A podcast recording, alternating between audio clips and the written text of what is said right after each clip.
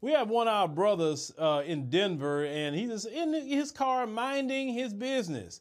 And he's confronted by not only a Karen, a super Karen, according to what he put in the caption. Let's go ahead and roll that. Back up. Back up. Well, please, you better back up, lady. Please. Just go to your vehicle, please. I'm not This is- leaving here until Listen, you leave the parking listen, lot that I live in. sweetheart, this is America. This is a free. I know Black Lives Matter. Get your ass out of here. Get your out of this lot. Now, I can't believe this right now. I can't believe you. I can't believe your attitude. this is this is amazing. why are you here? Why, Why are you harassing me? Is what I want to know. Because Hmm. you have been sitting here. I've been watching. Enjoying myself, right? Enjoying myself, huh? Yeah, in this parking lot. Enjoying the Is this where you sunshine, just en- enjoying my business. Good.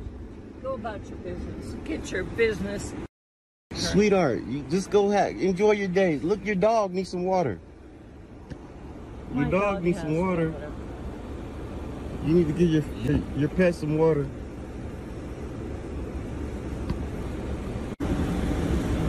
You don't have a sticker. You don't belong here.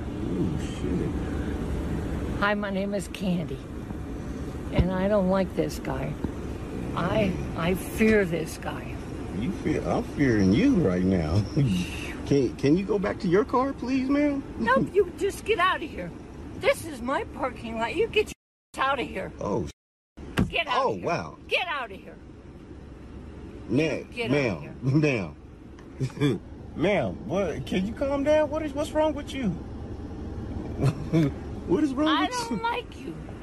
You might Is it my is it my is it my skin color? You have been you have been sitting here for more than an hour. You said your mom lives here. You said your mom lives in 911. There's no such thing as 911.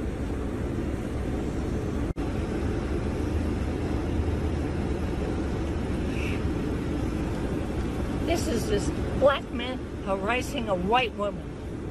Oh yeah. Oh, oh. It don't look like it because I'm in my area and you're not in your area.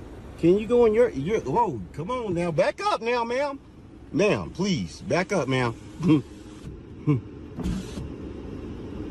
Now, ladies and gentlemen who could be viewing this in other countries throughout the world, this is what black Americans have to go through here in America. We have to be sitting in our cars, minding our business, and then here come a super Karen from Denver, uh, decides just to start messing with you while you're minding your business. Some of you would have lost it. You wouldn't have been that patient. Uh, some of you probably would have uh, uh, dragged her from one end to another.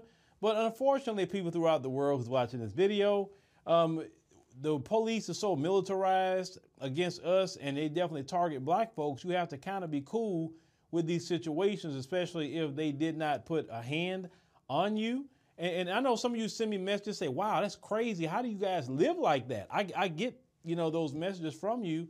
And unfortunately, we have to endure. This is the um, racism that we deal with because she don't do that to everybody. She only do that to black people who's just minding their business. But then when a black person say, okay, well, let me go far away from people like her, she will be the main one saying, well, didn't we get rid of segregation?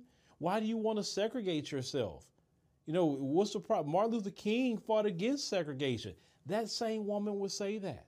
If black people say, okay, fine, stay over there, we go over here, and they just mind our own business. You understand?